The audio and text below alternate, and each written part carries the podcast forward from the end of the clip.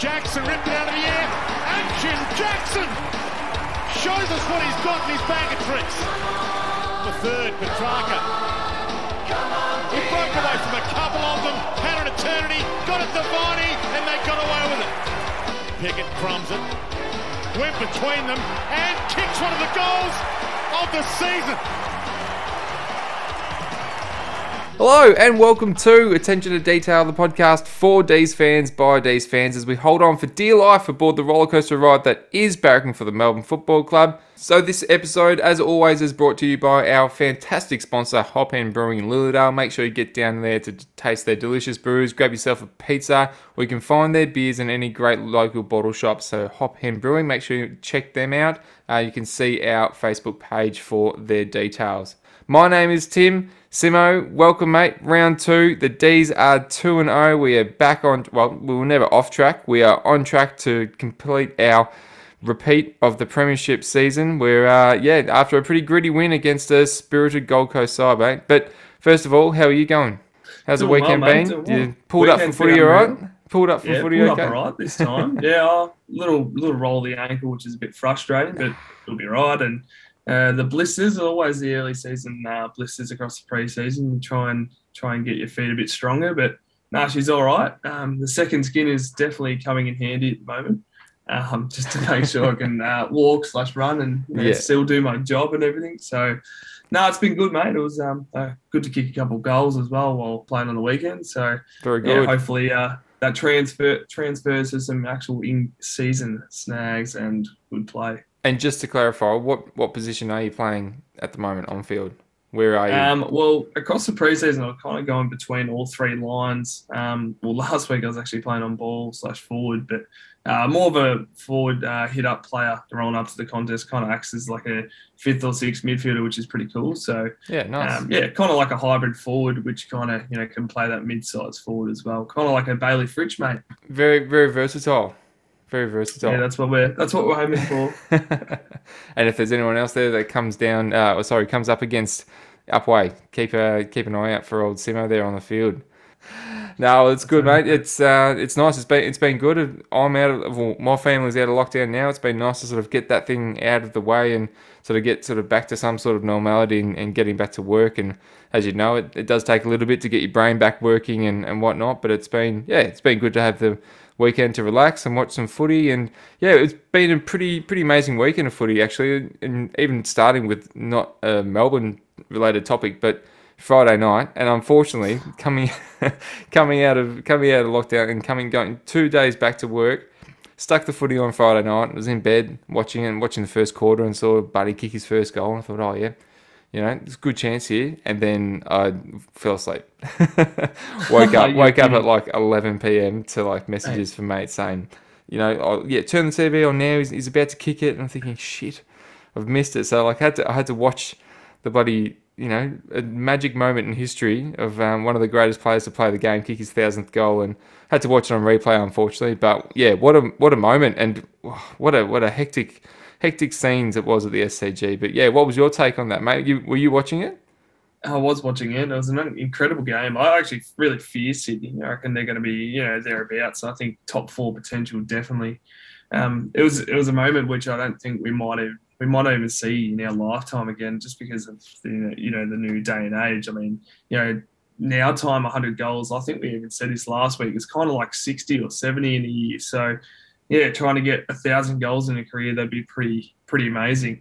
The the circumstance with Buddy kicking a thousand goals and seeing what what we saw, it went worldwide, mate. It was it was incredible just to hear just even people that were outside of football just being able to say like you know that moment was intense. That's incredible. You know, being able to rush onto the field like it was in the old days and everything. It was yeah, it was exceptional to watch. And you know, I thought it was really funny actually. Um, I don't know if you saw, but Chad Warner and Ollie Florent found themselves outside the gates, Yeah, outside the ground. I thought that. that. was an absolute pisser. yeah oh Um, I was like, how the, how the hell did they get there? few interesting um, few interesting takes on Oh, that whole There's thing a lot of wasn't there? things.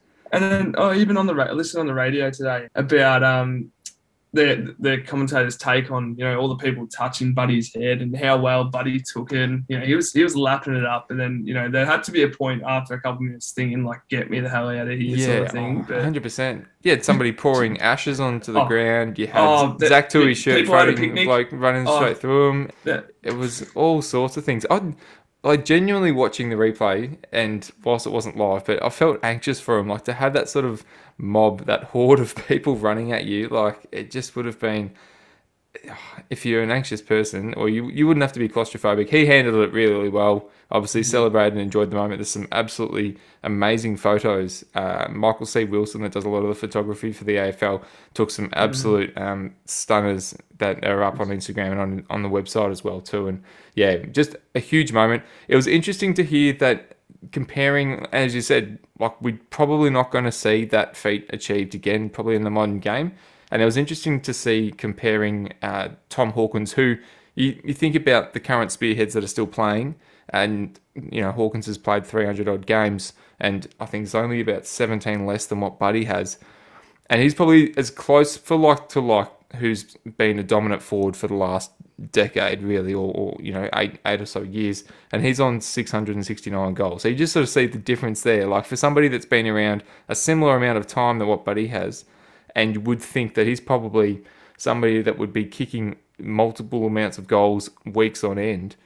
Uh, he's still 300 odd off that mark, and and, and unfortunately, I would say that he's pretty safe bet not to get to the thousand mark. But yeah, interesting to sort of compare those two careers for somebody that's you know not a completely different style of forward. That I thought that was an interesting stat to read as well. And look, do you know what? There's a lot, as you say, there's been a lot happening. I mean, to be able to have two wins and then even the women's team, you know, ready to kick off in a, in you know in a week's time, where they can, you know, potentially find themselves in a grand final and you know be surging for us to go one two. It would be um, pretty cool to see. Well, I know that they're taking the field on the second of April at the MCG, so they're facing off against Brisbane. Yeah, it'll be be an absolutely huge game for, for people in Melbourne to go and witness uh, and to be in the stands and watch it, and what will be yeah a very successful six months of footy for the Melbourne Football Club in its entirety. So yeah, uh, also had Casey's first game was played today. Um, absolutely smashed Sandringham. We had Mitch Brown kicking seven. Um, Van Rooyen, your boy, kicking three goals and looking pretty impressive in his first game for for the club. While um, Luke Dunstan was pretty busy in the middle. He had 26, oh sorry, 25 touches and kicked a goal as well too, whilst laying a few tackles. So yeah, great start by the twos there. And and, and again, it's interesting. Like we obviously had this problem with the back line, or you know, had these injuries that we've been having to fill fill these spots coming through and we've been putting in players that yeah haven't so much played a lot of footy. So now that the VFL season is underway it'll be interesting to see what sort of players come knocking on the doors and start pushing for selection now that that's all started. But it's great to see that that system is obviously really clear and coherent between the ones and twos and yeah it'll be really interesting to see hopefully a really successful VFL season for the Casey Demons as well Tell you what, mate, Mitch Brown kicking seven. Does that uh does that give the Melbourne does it give Goody a little bit of perspective about what could happen? You know, what would you know, could he flow in? But you know what's interesting is, you know, Bailey has had two really quiet weeks, but you know, he's one of those players that could really bob up and hit the scoreboard pretty heavy. I think has kicked three goals in his two games, but has only had, you know, half a dozen disposals in each. So, you know, I think it could set a pretty big firecracker under Fritter, hopefully, because then he can come out obviously, you know, start getting involved a little bit more. So putting pressure and having, you know, VFL back is huge for the players to maintain. Obviously, with last year, pretty hot for spots, you know, being able to, you know, have, I mean, not have much of a season and these VFL games are going to be very important, um, more so to just be knocking on the door and, give us extra avenues. You know, if things do, you know, if things do fall down, you know, what can we do as a backup plan? Yeah, it's cool to see. And yeah, my boy Van Rooyen, I think he's going to be a player, kick, kicking three, which was pretty handy. And you know, it'll be interesting to see um, the stats for Weeds too. I mean, it'll be really interesting. We'll watching him pretty closely this year, Weeds. I think it's a tough one because I don't think Tom McDonald's a sure thing at the moment. I don't. I don't think he's playing his best footy and you know what we saw and more so the first probably two thirds of last year he was dominating he was back to you know 2018 t-mac he was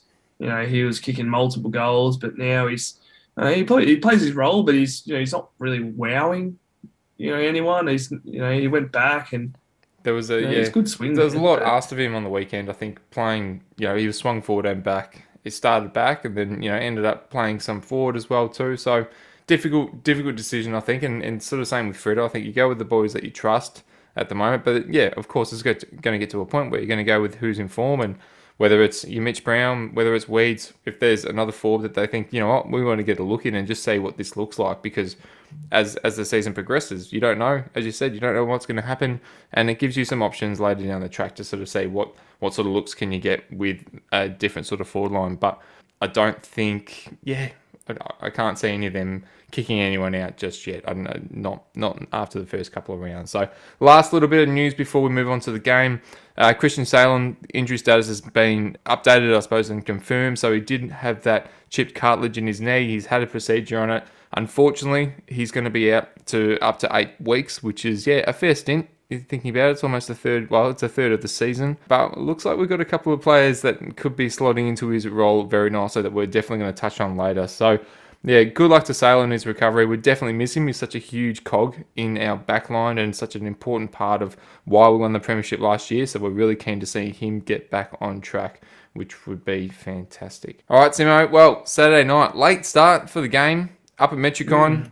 Really hot, greasy conditions. You know, pretty humid up there. It's like 28 degrees all day, and it was still pretty mild at about 22, 23 degrees, uh, and sitting at 10:30 p.m. at night. And you could certainly see the certainly see the moisture on the pill, and, and saw some of those skills that were probably not quite up to the scratch that we would be used to. But yeah, interesting game we talked about it last week about going in and, and respecting your opponent, and Gold Coast had a really good victory last week. They're one of those sides that generally start off the seasons actually pretty well. Like they they've got a bit of a knack of, of knocking off, you know, a couple of scalps early on and and then kind of as the season progresses they kind of fall off. So they again, like they started the started the game really well and kind of caught us off guard a little bit with a what 15 point lead pretty early on, but honestly should have been at least four goals up. They missed some opportunities as well too. It was um, interesting to see them get the jump on us when you know historically in the last well last week say historically.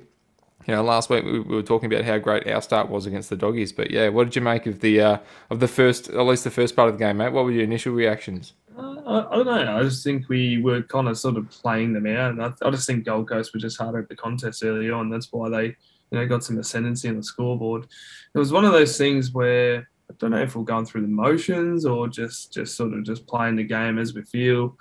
Don't know what it really come down to. I mean, I mean, you could look at multiple things, but I suppose when you're just playing that surge footy, I know Touk Miller and Matty Rowell got a jump on us pretty early, and you know, for Touk Miller to have 17 in the first quarter, you know, they're going to get some ascendancy on the scoreboard, and yeah, if we if our main major ball winners aren't getting much of it, especially in the first 10, 15, they were all over us in terms of possession, but obviously, you know, across the game, we started to show that up, and you know, our boy Track got back on top, and you know, to have another 41, he's he's pretty much at eight, 80 disposals and you know two goals in the last in the first two rounds. So you know, at the end of the day, it was just, just getting the job done, which we, you know, we spoke about a lot last week against the lower ranked sides. I mean, sometimes you know your skill level can come down to theirs. It's just a matter of the game.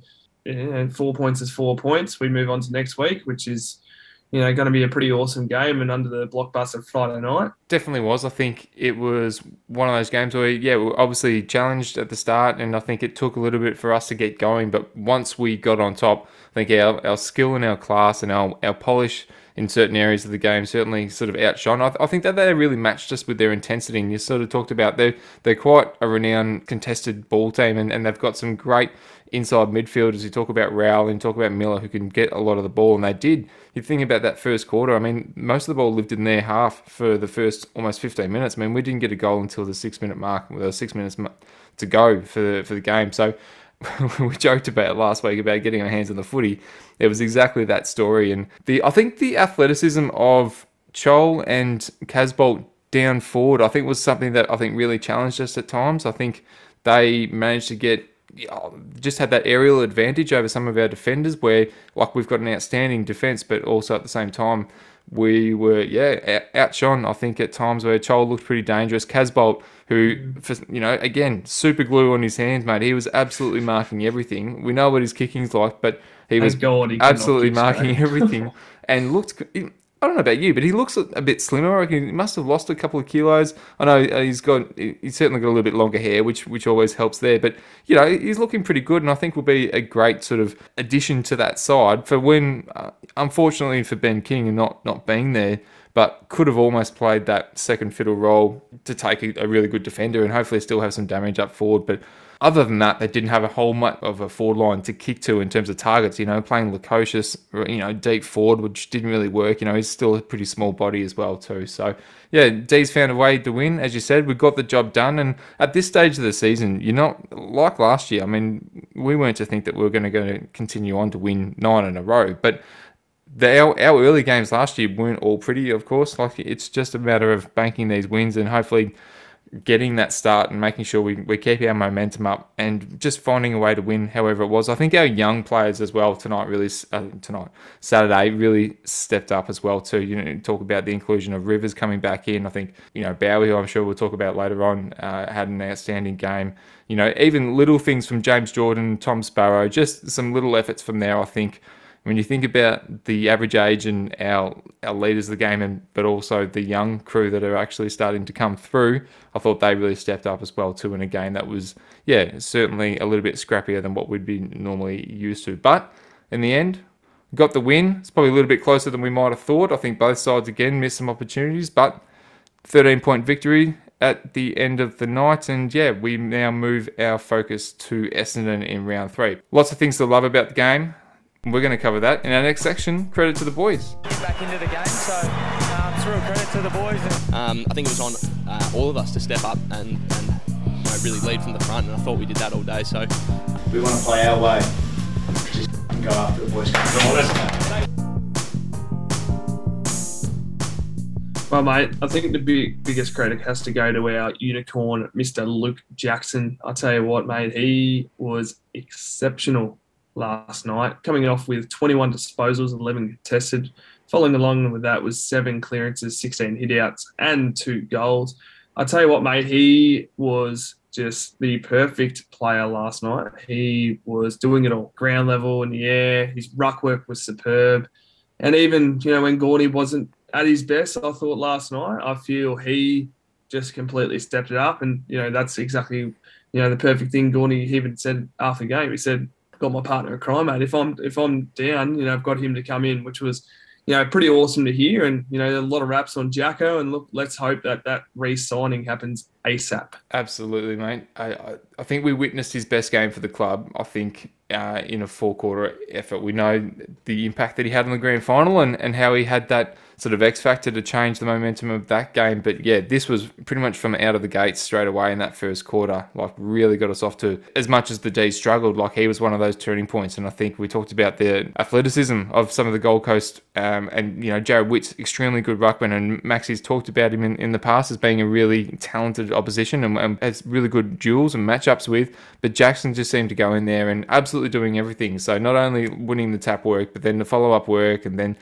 his handballing is out of this world for ruckman. I think that just the slickness of his hands, they like he does he he molds into another one of those midfielders, but he's just as quick as Clary or Track when he's on the hands and he's handballing it to space where people are running into. And I know you're messaging me like obviously I had to watch the replay because I was out on the Saturday night, but I think just watching it then and there and, watching it with your own eyes, you're like far out. This kid, like we've known, we we, we know the hype about him. D's fans know how good he is. But watching that was just him taking that next step, I think, and and being able to impact all the way around the ground. I thought we talked about handballs, but yeah, his hit outs to advantage. I think the ruck work really changed changed the um, momentum of the game because we were down in clearances early. We spoke about last week about clearances being an issue, but then we ended up getting up on clearances by the end of the game, which I thought was was really handy as well. And Maxi certainly had some good ruck work, but yeah, I don't think it, it certainly wasn't his night. I think uh, he had a few things go against him in that in that game, and and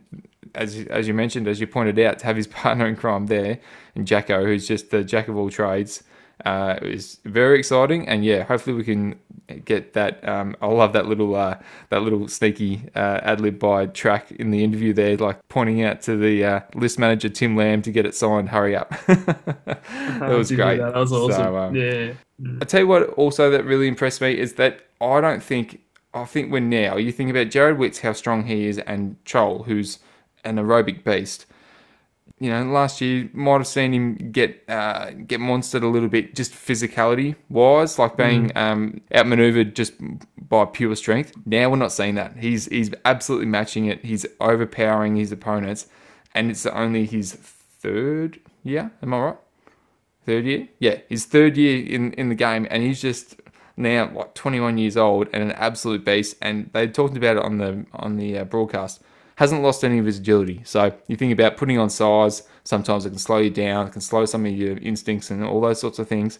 Hasn't hampered him at all, which has been yeah absolutely enormous. So yeah, can't wait to watch this kid grow and grow and watching him play in the red and blue for a very long time. I think the biggest one, uh, oh, another one that we can really talk about, and you know, we, we talk about the recruiters, probably what you were trying to look for, but um, we talk about this man that you know he still hasn't lost a game, and that, that guy's Jake Bowey. Now, Jake Bowey's game, uh, I don't, has he, I don't think he's earned a NAB Rising Star award. He could have potentially uh, made one, but I'll tell you what, if he doesn't get I it this week, then yeah, I don't know I what I don't think so. you're missing Salem. You gotta, you know, you gotta find a distributor off the back. And it's it seems to me like you know he's starting. He's st- we're starting to look for him because for one, he's a great user of the footy.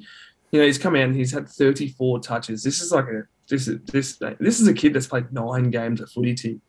Nine games of footy, comes out, has 34, No losses. 24 kicks. No losses. No losses, doesn't lose. He's starting to grow some comparisons to young Caleb, or to the small Caleb Daniel, isn't he? Just, I think, just his cleanliness and his ability to find a target and find a mark is exceptional. But also his ground ball. I don't know how, oh, or because the ground, the ball was living on the ground, and I think just the way he mopped up across halfback was just exceptional. And it, it, it comes to these players, these young core and these depth players, to be able to pick up the slack. And I tell you what, Bowey's really starting to grow, you know, that confidence in his game. And I mean, you know, how how couldn't you when you win a flag after playing seven games of footy? But you know, the, the world's voice of him now. He's uh, he's really establishing himself, isn't he? He is, uh, yeah, he's a budding star down there, and I think we last week we touted like Brayshaw as being that potential stopgap for Salo when we weren't quite sure how long he's going to be out, and Brayshaw obviously played a, a really good game also on the weekend, but Bowey, yeah, I think he's his class and and his his IQ on the ground. He's just always making really good decisions, and we know that's why they drafted him. That's what they targeted for him, and hence why he got a game in a Melbourne side that was absolutely stacked last year and hasn't left it since. And, you know, unfortunately, at that stage was sort of replacing Jayden Hunt and and coming in and just having a huge impact on that team. And grab ball gets was something that the whole team did really well on um, on the night. And as you said, with a slippery ball, and the ball that lived on the deck a lot, extremely clean hands and think there was only one blemish, and I, it sort of just comes to mind because I think he handballed to Rivers at one point in the third. Uh, it's either the late third or early the fourth quarter, and Rivers was about to get crunched, and that's the only thing I can think about uh, from from Bowey's outstanding game because he had there was you know an absolutely um, there was one where Gold Coast were coming off half back and, and, and moving the ball forward, and he had this deflection, and you know just like little things like that that he knows where his teammates are. Like he's just makes the perfect decisions all the time and just so clean with the ball. I think he's he's almost he's got to be close up there with our best field kick. And yeah, can't wait to see this kid continue to grow on as well too.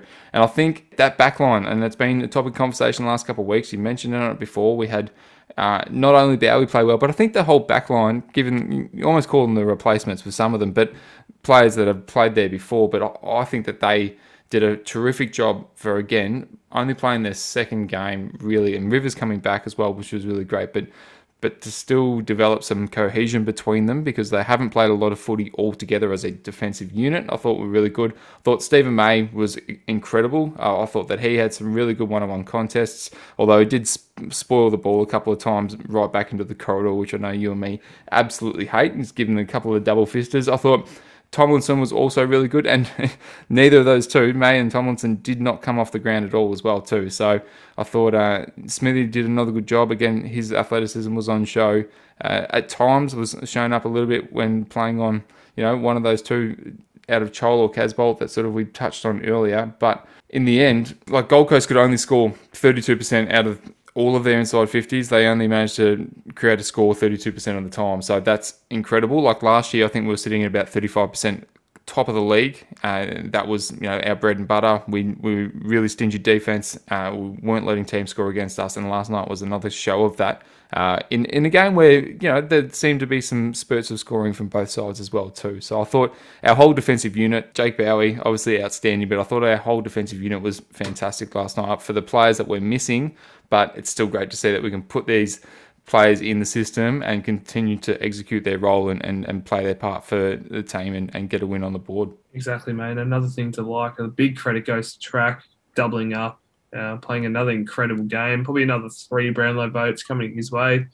You know, stacking up against, you know, you've got other players around the league that have had two big games, Paddy Cripps, Lachie Neale to say to, to say a couple. So track is in definitely in the same same boat as them. I've heard, Um, I've heard, heard the heard the term best player in the competition being floated around a Well, couple of times I've around also- different players. Don't you reckon? Like they talked about on Thursday with Cripps, and like he does look really good. But oh, I mean, we spoke about how good Track was last week. He is the I best think, player. in the I think, yeah. Well, if you look at it this way, I mean, I mean, uh, Paddy Cripps' game on uh, Thursday night was incredible, but I think just, just the both or even both of these players combined, the two, they just got such an uncanny knack to you know hit the scoreboard. I think well, Paddy Cripps kicked five goals in two weeks. I mean, Petrarca kicked a couple of points, but you know, still looks like he's going to score and like you can rip a side apart. I mean, this is actually a really interesting one. Uh, about four years ago, I remember a really unselfish track. He would, you know, he'd be in scoring distance, but he'd look to pass it off and just completely butcher it. I don't know how often you saw that, but he was one that was too unselfish. But now I think he's getting a really good balance there, and you know, actually starting to really make full use of his disposal. I mean, you look at his disposal. He had 40 touches, you know, or 40 odd touches, you know, up around 800 meters game. He had 900 or around 900 last week. He's just he's just a beast. All 14 inside 50s. Like that yardage game is huge, especially in the wet. Yeah. Um, last night it was it, it just makes it makes for just an incredible player, and you know that that does mold you know the likes of Dustin Martin. You know his Brownlow, you know Brownlow tenure. He's you know he's a line breaker. He's an absolute yardage player, and you know we can only generate scores.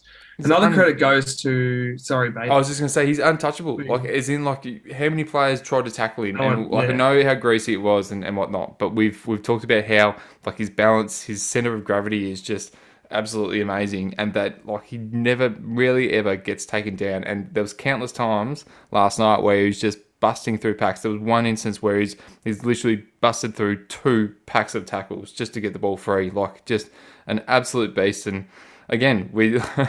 I mean, we don't know how much tagging is going on in the competition. We talked about it last time. None. Like, why aren't you putting to someone to like? None. Was was there a game plan, Stewie Dew? Like, were you going after Oliver and just letting track go? You know, even Oliver had a decent game. I think Oliver's another point of conversation. I think sort of had a little bit of a quieter start or been overshadowed a little bit by our other superstars. But I think for him to Mm. Like continue he's to have wearing that, it. sorry, I can I can Clay is wearing it a bit. I think they're putting in a fair bit of attention Yeah. to him, which is really interesting considering how you know. Well, I mean, the Bulls pretty hard to stop. That's for sure. You know, he he's. It doesn't look like teams are putting a whole heap into it, but you know, I think who knows? teams just don't know what to do. It's like you know, Dusty was- wasn't really taggable. Apart from Michael Hibberd, I might add. I Yeah. what, Michael Hibberd has done some good jobs on him.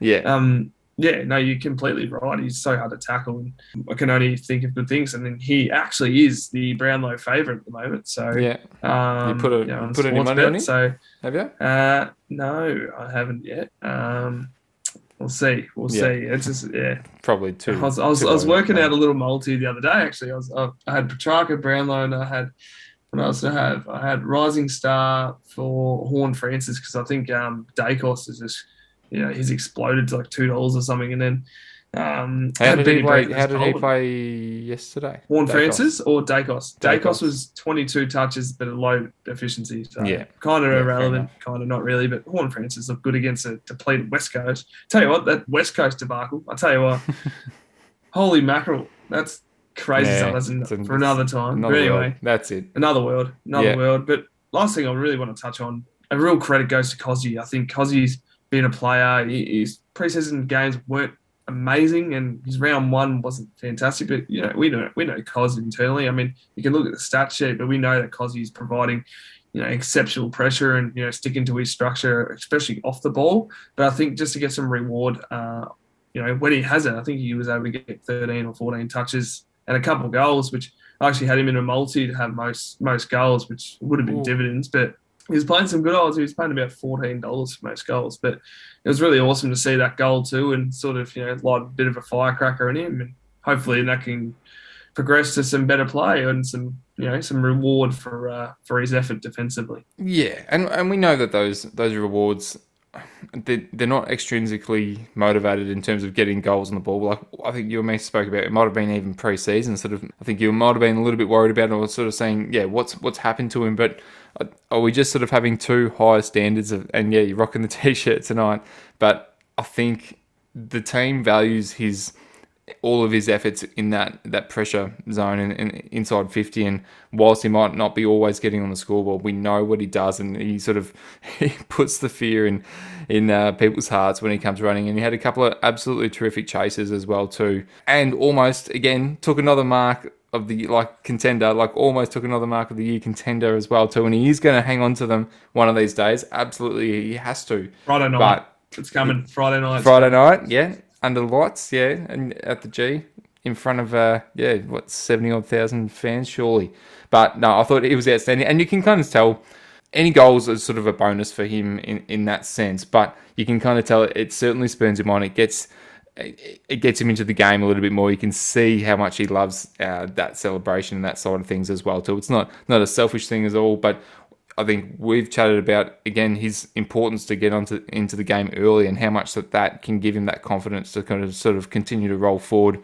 He's and also you know what I've also noticed is I think and it's certainly something that he's tweaked with his tackling and they brought it up on the broadcast as well too. But I think he's getting a lot smarter. Like obviously when he's chasing somebody, it looks like he's going to absolutely kill them, but with his tackling technique, he's actually I think gotten a lot uh, a lot smarter in terms of not trying to um, dump them because I- in, in the past he's been been pinged a few times for dangerous tackles and sling tackles. So I think that's something that is certainly tweaked in his game, and he yeah is becoming a much more effective tackler in that sense because he's not giving away those free kicks, which sometimes he would he would he would do. And he's a young player and he's going to continue to learn, so you can't hold that against him. But no, it's great to see him uh, up and about, and yeah, those goals, that fantastic finish as well too, was just you know spinning, spinning out of that pack from um, from the contest was, and kicking that ball from you know, almost the boundary was yeah got to be up there with goals of the round because yeah it was a great thing that we'd love to see him uh, we know what sort of talent he is in front of those sticks and yeah great to see him hit the scoreboard on a night where yeah our, our key forwards didn't really have the have the impact. I think we only had six marks inside 50 you know, Benny Brown got a couple of uh, key goals there, and and Frida, but we, we didn't have yeah that sort of big presence up forward like what we did last week. So no, definitely keen to see more of Cozzy like that, and I'm sure we will for the rest of this season. All right, Simo. Well, we've talked about the things that we've loved during the game. Now we've got to touch on the things that we've got to work on in our next segment. Pretty pissed off. Pretty. I'm pretty pissed. I'm pretty pissed off still. Um, it's it's not good enough. That's very unlike the way we've been playing, and something that we'll obviously review and get better at. Uh, yeah, it's not it's not good enough today. Um, this team, this club's got to start winning games. a couple of things there. Again, one of those funny sort of games where we're sort of happy that the job's done, but there's always things that we could work on. What was the first thing that you noticed there that uh, the D's could certainly tidy up? Well, there's two things I want to say here. Stopping well, stopping a player is the biggest thing, and I think, well, I touched on before. Touk Miller 17 in the first quarter. You think, well, I mean, 17 in the first quarter, 38 for the game. I mean, 21 and three. He's still, you know, he's still having a fair bit of a say in the game, and uh, you know, well, Touk Miller's an incredible runner, so you know, he's he's, he's going to be a hard player to tag, etc. Well, it's it's happening. It happened with McRae as well. It's it's somewhere down the line. You know, I mean, we look at the times where Harmsy played that stop down, lockdown role, and it was awesome. Like he'd even get twenty himself.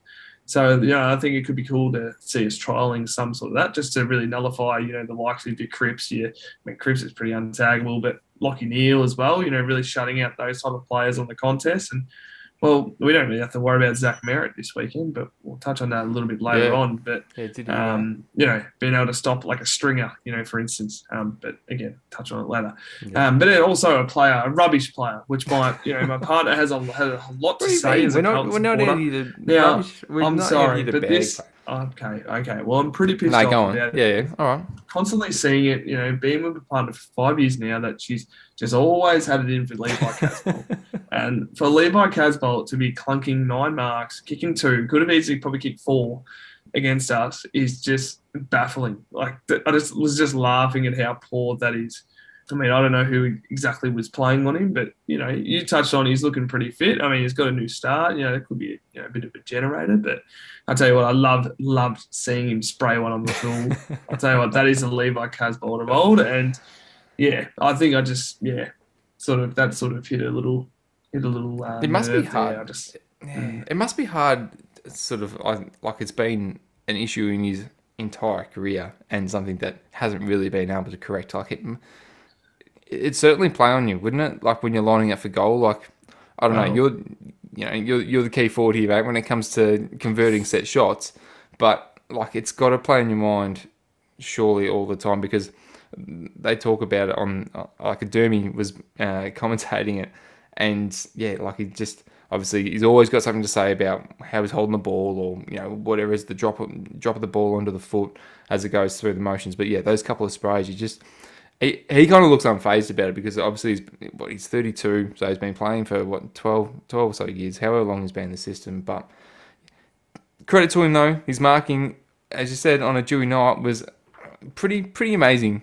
And yeah, to think that he didn't have some sort of you know r- bloody Velcro grip like on his grip on it or hands, like it was uh, yeah no, it did did make him look pretty good. But I think as as I mentioned earlier, I think that he will be good if there's a couple of other forwards like key presence forwards that are going to actually do some damage for Gold Coast. I think he can have a role there. He can still take a good defender and and have some sort of impact. So, but yeah, as you said, it's uh, yeah nothing like AFL watching Casboult spray across the face of goal. So, but I don't know. I don't know about you. I were chatting before the podcast, but not much to be pissed off. no.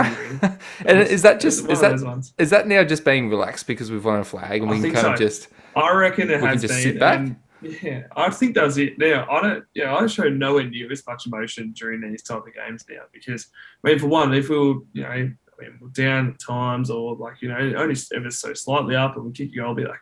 You know, I'll be like, oh yeah, well done, awesome. But usually I'll be like, yeah, come on, and get excited and be just, you know, and it's a bit mon- monotone Yeah. now. Like I, even at the Bulldogs game, like I was, you know, I mean, when we were down and we hit back up, I was like, yeah, come on. But, you know, when it was just sort of easy going, it's just, you know, I think you're just sort of lapping it up and just really just embracing it. Like you're not sort of stressing yourself out, sort of thing.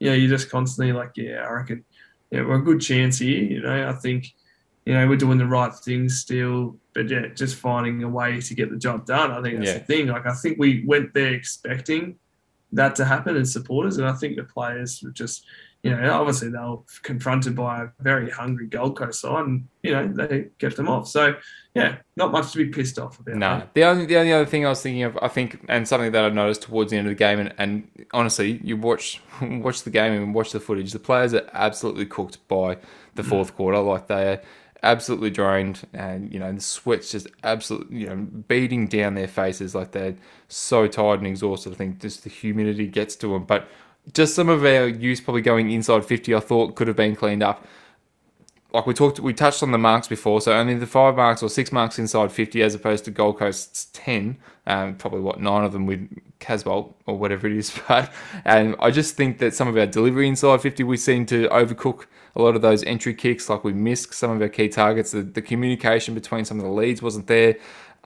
Jayden Hunt was uh, was on the on the bad end of a couple of those where he yeah, didn't have the greatest inside kick. We know that kicking's not his uh, not his best skill uh, in, in the game, but uh, yeah, a couple of those things where we probably could have tidied up some of those entries and, and probably put, put the game to rest a little bit sooner, uh, whether it had been in the third quarter or early in the fourth, because we kicked what five behinds in that last quarter and certainly had some opportunities to ice it probably that a little bit earlier because yeah, the game was still in the balance with what five six minutes to go, and they don't kick that uh, that goal to bring it back to 13. I think what with about a minute to go. So game was clearly decided by them, but yeah, certainly opportunities there. But I'm not going to lose any sleep over it. I think, as I've said, Flag's got us relaxed, but also we kind of now it's just about banking these wins. However, it is not worried about uh, what fashion it's in.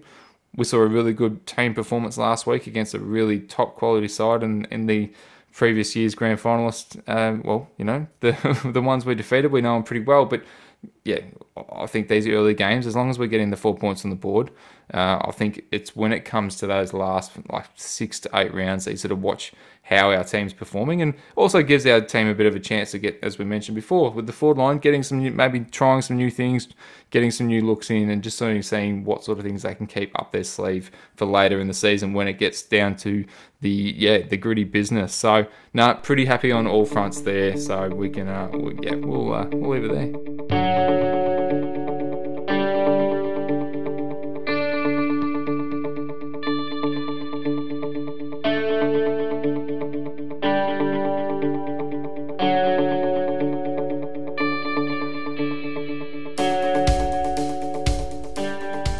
Mate. It's that time of the week where we give our most underrated player votes of the year award, which is a three, two, and one system. Now we are on the clock, mate, so we have to go nice and quick.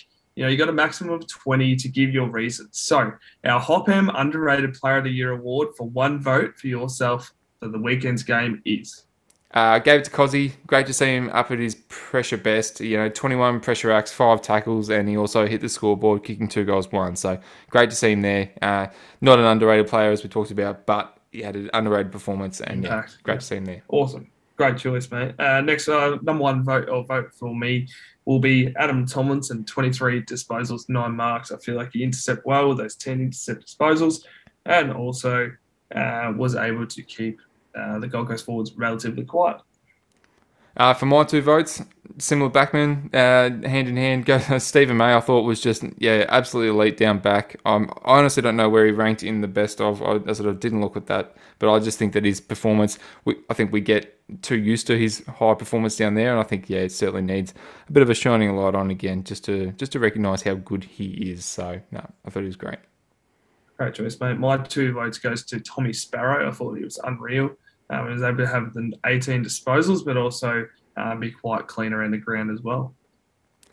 Well, now the big guns, and there was a huge call for this player last last week, and probably devastated that we, uh, well, not devastated, but yeah, unfortunately, we couldn't include everyone. But my three votes goes to Alex Neal-Bullen uh, this week. I just think that again. Stitched one of those last week. What are we doing? no, look, but it was. I think leading the nine tackles was huge. So led the team in tackles. He had 23 pressure acts, and I think just again his composure um, under duress is, is again week on week is outstanding. He, he always makes great decisions with the ball. He's always hard at the contest, and he yeah I, I, continues to impress me as a consistent player who has just grown so much and just really perfected his role in the side. It's so it's, it's such a weird one. I mean, I was talking to a friend. Just sorry to go off track slightly here. I thought the was on. To a friend about. Oh, well, hang on. This go, can go, go in part of mine. But no, I was talking to a friend, and he's like, "Oh, who's this guy?" I'm like, "This is Alex Neal-Bullen. He's he's ridiculously underrated, but quite highly rated now as you know in our folk or in, at Melbourne." So, you know, it was it was interesting to just to hear. You know, he's like, "Who the, who the hell is this guy?"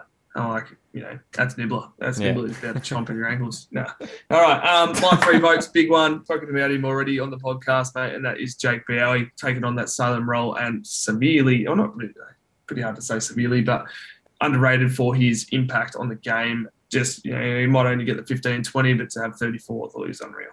Yeah, no, no, huge. So yeah, well, think about it. I don't think that. Did we have any double ups from last week? I don't think. I don't think we did. It's new, man. It's a new one. Yeah, yeah. So keep, well, it, keep it nice and close. Leaderboard's uh, leaderboard's going to grow. So yeah, we'll uh, we'll release that uh, where we're at. But I think at this stage, I think thinking back from last week, Joel Smith will still be leading uh, at, with the four votes from last week. But yeah, we'll update that and keep everyone posted on, on where that's currently sitting. So yeah, that's the Hop Hen Underrated Player of the Year award for round two. Thanks, Simo. Well, Simo, we are the podcast for D's fans by D's fans, and we wouldn't be here without our loyal listeners. And now it's time to hear their thoughts in our next segment, Fugazi. people are only commenting on what they see. Um, but internally, it's Fugazi. Can you do your best uh, Matthew McConaughey impression from Wolf of Wall Street? no, I can't. But it's uh, it goes something like Fugazi, it's Woozy, it's Wazi.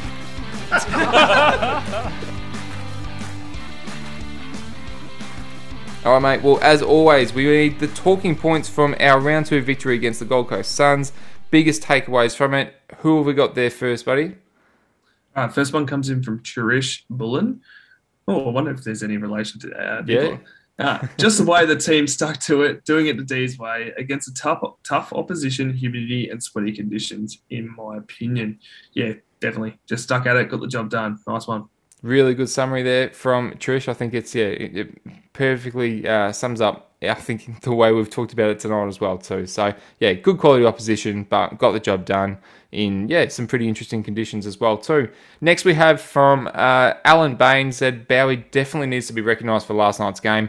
Thought his possessions were well timed and well executed. And I'm also going to chuck in here. Greg Fury also commented that Bowey is the new Salem. So yeah, we sort of had that sort of brief conversation before that he, I think he really well in Salem's absence is, is going to uh, really capitalise on that opportunity there, and we can certainly uh, rely on him to be that really clean ball user off halfback and get things going, especially whether it's moving the ball forward or, or, taking uh, control when things are, yeah, a little bit heated or under contest. So you talked about him before, you gave him your three votes. Outstanding young man, outstanding young player. This the team and the coaches know why he's playing his game and why he's performing so well at this level at such a young age. So no, extremely keen to see what this young man can continue to do for the red and blue. Hundred percent. I think he'd be the new inspiration for my nephews, being both redheads um, and shorter, shorter stature. So yeah, he's uh, definitely going to be one of those uh, redheads that really propel uh, the generation. um, now we're talking interesting about one take. but anyway, all right. Next one, next one comes in from Jeremy Mitchum. I love this one actually. So good to be uh, so good to be banking wins whilst the remainder of the top four from last year struggle, um, especially the Bulldogs and also Port Adelaide. And I'll tell you what, what a boil, boil over, by the way. Hawthorn to go across to Adelaide and think, you know, they're usually pretty flat track bullies. They usually take care of sides like that. And for Hawthorn to go over there and win by 10 goals, what a great, great uh, sign to see. I think it's good seeing those teams uh, battle and even Essendon, another one, um, which we'll touch on very soon, being on two. I think it's, you know, it's good seeing these uh, bottom tier sides that are going to cause a bit of trouble, but you know, hopefully it's not against us. Yeah, yeah, no, that's that's exactly right. I think Geelong's always still one to be wary of. I mean, we saw what they did. Uh, we saw what they did to Essendon last week, but also, yeah, for them to come up against, and you briefly talked about Sydney at the top of the pod. Sydney uh, looking extremely dangerous, extremely potent. Isaac Heaney, again, we talked about those players that are really breaking the mold oh, and, sort of emerging mm. as absolute superstars of competition. He is looking absolutely unbelievable as well too. So nice, he's probably nice having him in Supercoach. Nice yeah, to talk about oh, I bet. Did you pick him? Was he uh, expensive? Uh, yeah, about four fifty, but he's hit one forty two weeks in a row, mate. So, yeah, yeah, no, hits no, the scoreboard and definitely yeah, so, to watch out for. And I have no sympathy for Port Adelaide or. Uh, dare I say, Western Pepper. Bulldogs to say what? Well, yeah, Power Pepper, but uh, but also even the doggies like Carlton, you know, getting the job done on Thursday night against against the Dogs, who really didn't look very much like themselves up until the last quarter mm. anyway, and they certainly had a number of chances to get back on top in that game as well too. So no, absolutely, we talked about the importance of getting early wins and keeping that momentum. Doesn't matter how it's done, we're going to keep banking these four points, and yeah, thanks to everybody that contributed to that. Awesome. Uh, we're, we're pleased with where we sit. We understand there's going to be some hype around how we're playing but we also want to just take it, you know, one week at a time. And, coaches say that a lot, and, and, people, and it's just the reality. You can't look too far ahead. Blockbuster game, Friday night lights at the MCG, Melbourne versus Essendon. You know, we're hoping, you know, it could be 50, 60,000, you know, hopefully 45,000 Melbourne fans absolutely screaming their lungs out. You know, let's get behind the boys because, you know, up against a big old foe, foe we need to be outnumbering and – this is one game we want to get to and you know really drive our force and make the MCG uh, absolute hell to come to. So yeah, so I Friday see night. I see what you did there. Absolute hell. Like nice that one. one. Very good. Like that one. but um, okay, coming up against the Dons, mate. It's you know we've got a look, close look here at the Dons. They've you know they've come up against you know, pretty tough opposition, Geelong, um, and also the Lions. The Lions coming over and knocking them off at, um, at Marvel was a pretty solid win on the weekend. But you wonder what what were the Dons doing? Why, why weren't they playing on Lachie Neale? So I hope I hope they do the same to us. I hope they leave Petracca and Oliver just do what they want. That'd be awesome.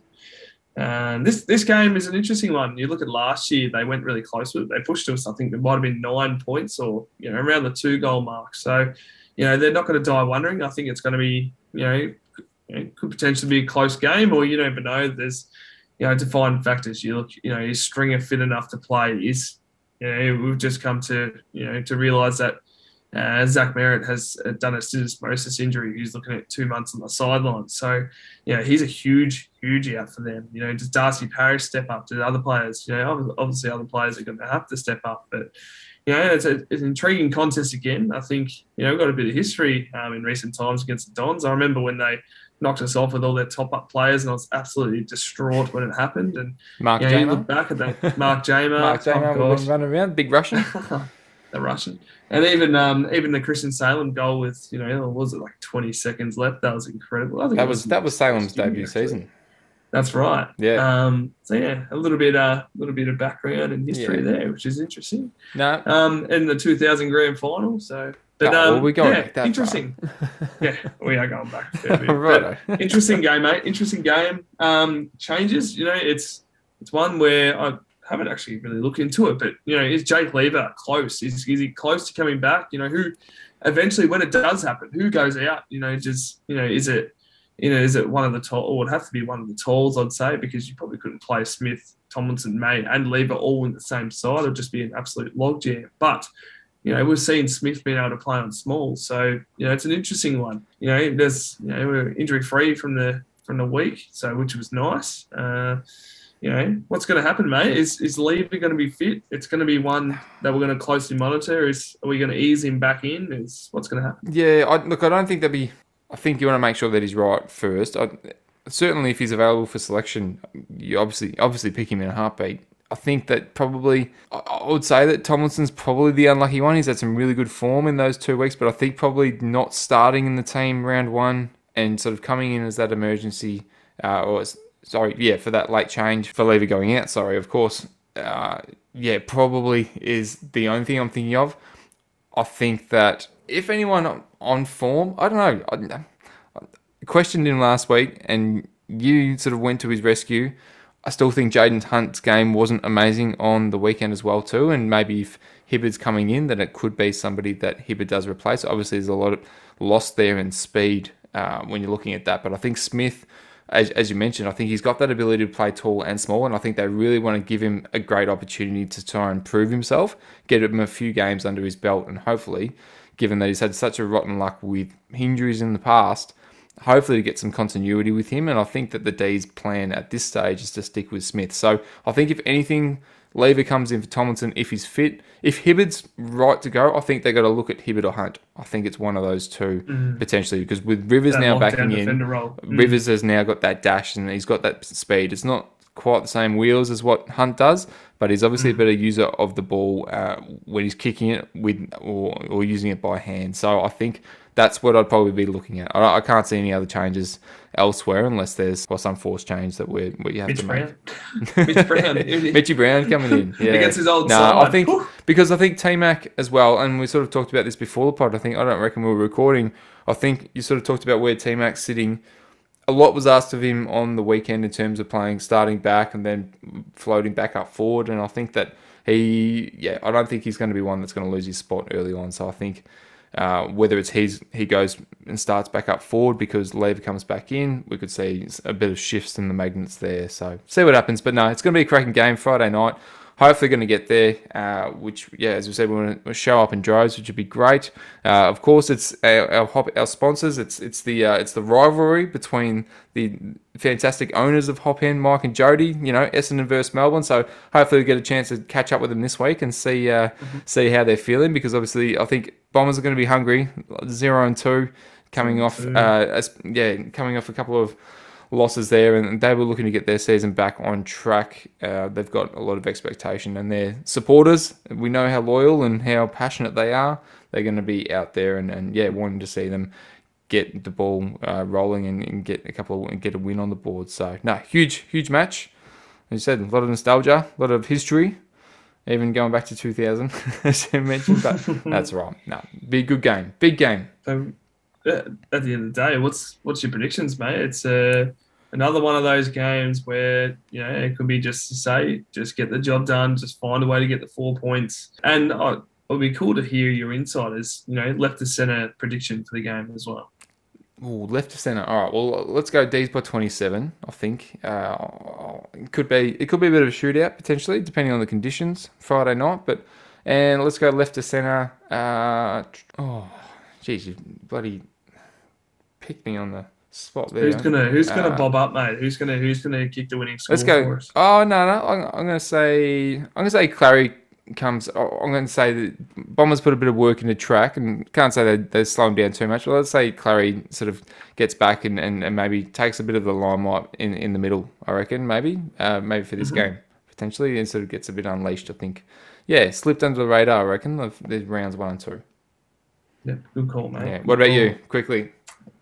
One minute to go. Uh, Frida, Frida kicks a bag. I reckon Yep. he comes out and kicks five. Yeah, nice one. And margin? Did you say that? No, I haven't said margin. Um, that's a tough one. I, I'm going to go Melbourne by 19. I reckon, I reckon they'll push us for a bit, and yeah, we'll find a way. Yeah, absolutely. Could be wrong. Could be wrong. Could could be if if the Dons aren't up for it, then you know it could be all hell could break loose, mate. No, there he goes again. There he goes again.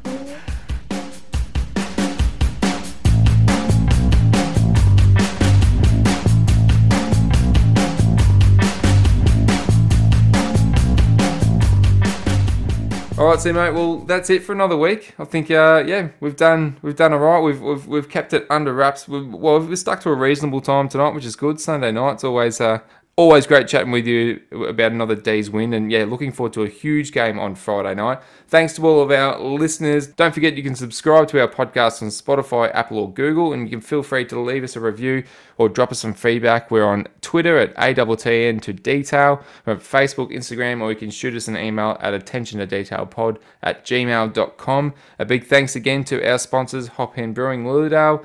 Simo, all the best for this week, mate. Hopefully, uh, yeah, catch up for a beer maybe on Friday before the game. But yeah, looking forward to uh, looking forward to the week and looking forward to the big blockbuster clash on Friday night. Uh, back at the home of footy, as you mentioned, we've got all this prime time footy coming up the next few weeks, all these night games. So it'll be nice to, um, yeah, fingers crossed, get there uh, in front of the crowd and yeah, hopefully see the D's roll over the Dons.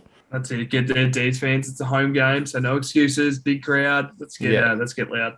Yeah, absolutely. All right, thank you everyone, and we will speak to you. Oh, I always, why do I always say? Like, I feel like I'm talking to these people on the phone. Like I say, yeah, we'll speak to you soon. Like, yeah, or you'll see us soon, but they're not going to see us soon. But Uh, mate, we could be seeing we could be seeing some local listeners, you know, some No, fans in the stands.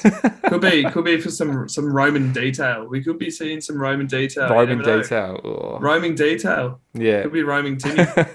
David Neitz Terrace. David Oh, Neitz Terrace. ooh. Absolutely. Oh, That's we'll make it happen. I like that. Well, Make it happen. Yeah, make it happen. All right, mate. Thank you. Go Days, everyone. Other days, give them out.